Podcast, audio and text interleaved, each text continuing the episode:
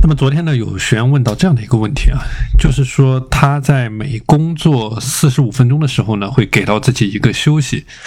那么休息的时候呢，会去玩手机，而且玩很久的一个情况。那么这位学员他提到一个话题啊，就是说在休息的时候玩手机这样的情况是否合理啊？如果合理的话，玩多长时间比较合适？啊，如果不合理的话，用什么样的这个方式来进行放松啊？那所以说呢，今天就这个话题，我给大家做一些分享。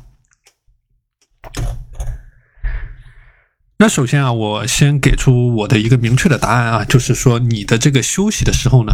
肯定是不应该去玩这个手机的，因为我在之前给大家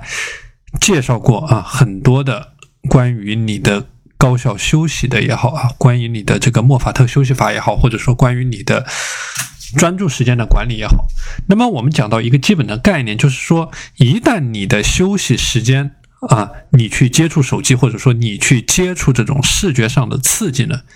那么这个时候你的视觉神经它是属于中中枢神经的啊，所以说你的大脑会变得更加的兴奋，那这个时候是起不到任何休息的作用的。那相反，一旦你启动了去看手机这样一个动作，那么你在休息结束之后，你想从这个动作里面抽身出来，然后再回到工作的一种状态、学习的一种状态，这个是非常困难的一种情况哈。我相信很多人一定有这样的理解，就是当你在休息的过程当中，你打开手机，你去刷这个短视频，或者说你去看一些手机上的文章，那么你很快就会沉浸在这里面。那么你再想抽身出来，再回到之前的工作学习状态，你需要消耗更多的能量，而且当你在重新启动这种工作状态的时候，你整个人觉得非常的疲劳。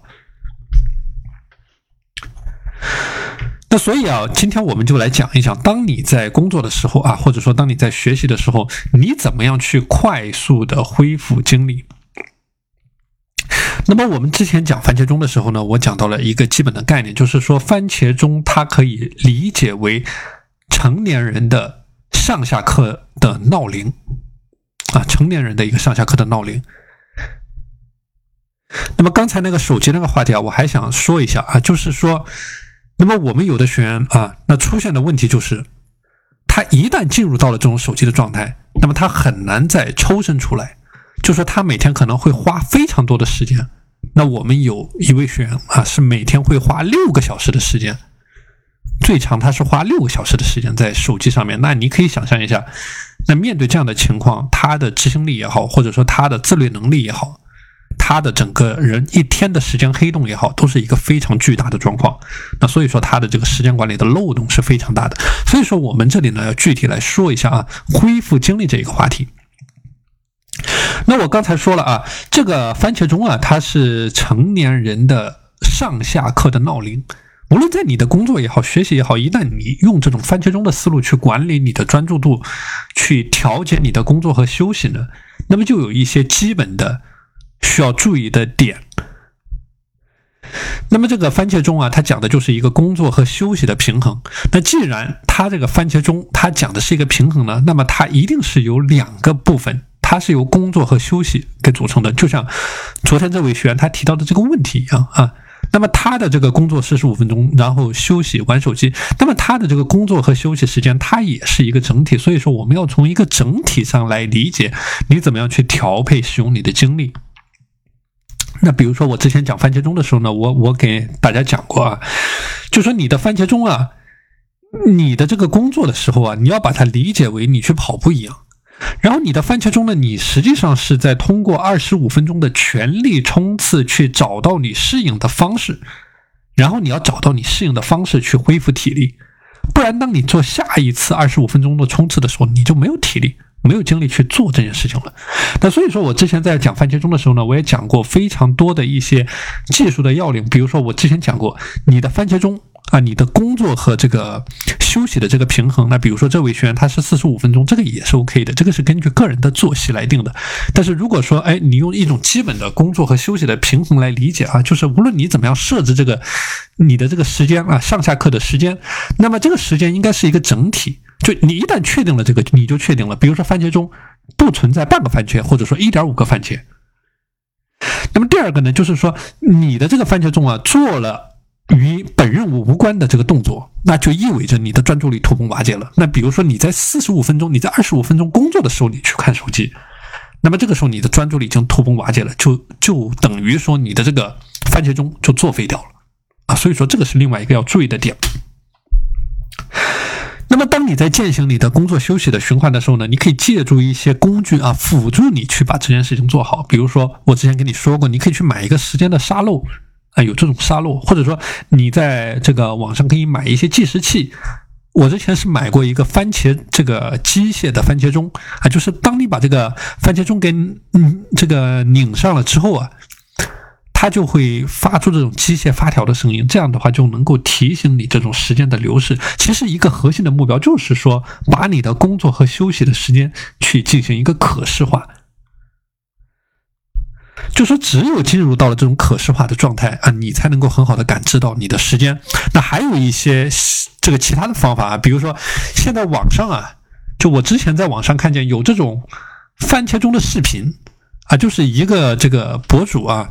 或者说给你拍一个场景，然后这个场景呢有一些音乐，然后它窗外是一片比较好的这个场景，然后这个视频上有这种计时啊，这种也是一些小的技巧和方法。那么可以去找到适合你的方法，就是把你的时间实现一种可视化。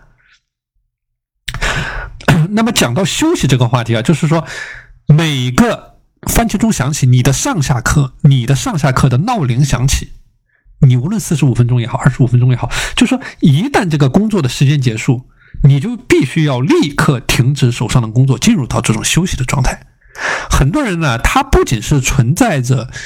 这个休息时间的拖延，他也存在着工作时间的拖延。他认为，哎，这个工作时间到了之后，我没有把这个工作完成，我还要继续干下去。其实这种观念是错误的啊！就你不要以为拖延能够帮你完成更多的工作，它只是会耽误你下一个番茄钟的进度。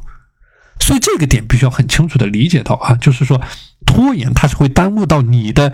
整体的一个效率的啊，你的工作和你的休息它是一个整体，你不应该把它拆分来看。这个就像我刚才讲到的，你有冲刺，但你有冲刺呢，你要有休息，你休息好了，你才能够更好的冲刺。那么讲到刚这个学员他提到的这个问题啊，就说有哪些好的哎休息的状态？那比如说。一个休息的原则就是说，你要进入到一种深度放松的状态。那么，这个玩手机它不是一种休息的状态，它是一种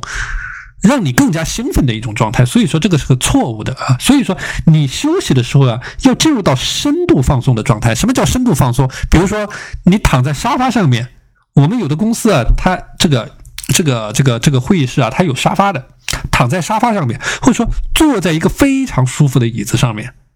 就尽可能的让你的身体每一寸都得到最大程度的放松。那比如说，我之前还讲过一些其他的方式啊，深呼吸，深呼吸是一种非常好的方式。就当你放松的时候，比如说你的五分钟休息的时候，你就去刻意的练习你的深呼吸，一种方式。比如说冥想，冥想也是一种很好的方式。冥想说的讲究的就是把你的专注力在一呼一吸之间，就去想象你在海边，在沙滩边，去放空你的大脑，啊，让大脑进入到一种空转的模式。那么另外一个我自己经常用的就是我会做一些体力的活动，比如说我会起来走一下，我一定不会一直坐着，一直坐着你很容易进入到一种疲惫的状态。所以说你在休息放松的时候，你可以站起来走一下。啊，走一走，比如说绕着你的这个工作环境走一走，或你可以做几个简单的深蹲，啊，这些都是简单的体力运动。那么另外一个我自己喜欢用的这种高效的休息方法呢，叫做吃巧克力。吃这个巧克力啊，注意啊，不要去吃那种带糖的啊，或者说热量很高的，吃那种这个百分之七十、百分之七十可可脂以上的这种巧克力啊，黑巧克力。啊，我们讲这个巧克力啊，对你的这个大脑也是大脑的健康也是有非常大的好处的啊！不要去吃这种糖啊，这种添加剂过多的巧克力，就吃这种纯的百分之七十纯度以上的这个黑巧克力啊！这个也是我自己觉得一种比较好的这个休息的方式。所以说，这里是给大家分享的这个话题啊，就是当大家在进行这种，无论是番茄钟管理也好，或者说当你在进行这种工作休息的循环也好，它讲究的是一种精力的平衡，它讲究的是一种细水长流，它不是说你去追求你的及时的爆发能力，你的这个爆发它一定是不持久的。啊，即使你在某一个四十五分钟，在某一个二十五分钟，你做的非常的厉害，但如果说你这个时间用完了之后，你休息的时候没有得到一个很好的休息放松，那么这个时候你的精力非常的差，那你进入到你的下一个这个工作的循环，你的效率将变得非常的低，从而你整体的工作的效率也会下降。所以说，这个是我给大家要分享的啊，一定要从一个整体的角度来理解你的这个工作休息的时间的管理。所以呢，还有一个要点就是你一定要尊重这个休息啊。那么我们很多人呢，他是不尊重休息的，就工作起来他就他就一直工作，他觉得这个休息无可有可无，就说我反正在工作嘛。但是这是一种错误的观点啊，就是一定要尊重休息，就无视休息的话，你只会破坏破坏规则。那像这个学员，他的玩手机，他也是在破坏规则，因为玩手机它会让你的这个大脑更加的兴奋。所以说，一定要尊重规则。就是这个番茄钟，所谓的番茄钟啊，它就是一种承诺。所以你要尊重这种你对自己的承诺。一旦你破坏了这种承诺的话，你是变相的在破坏你时间管理的一个动力，它会影响到你整体的工作的效率啊。好的，今天的内容就和大家分享到这里。大家如果想要领取我的全套的自律模板，并加入到我的自律打卡社群呢，可以添加我的微信五幺二四九零五七五五幺二四九零五七五。那我们下期节目再见。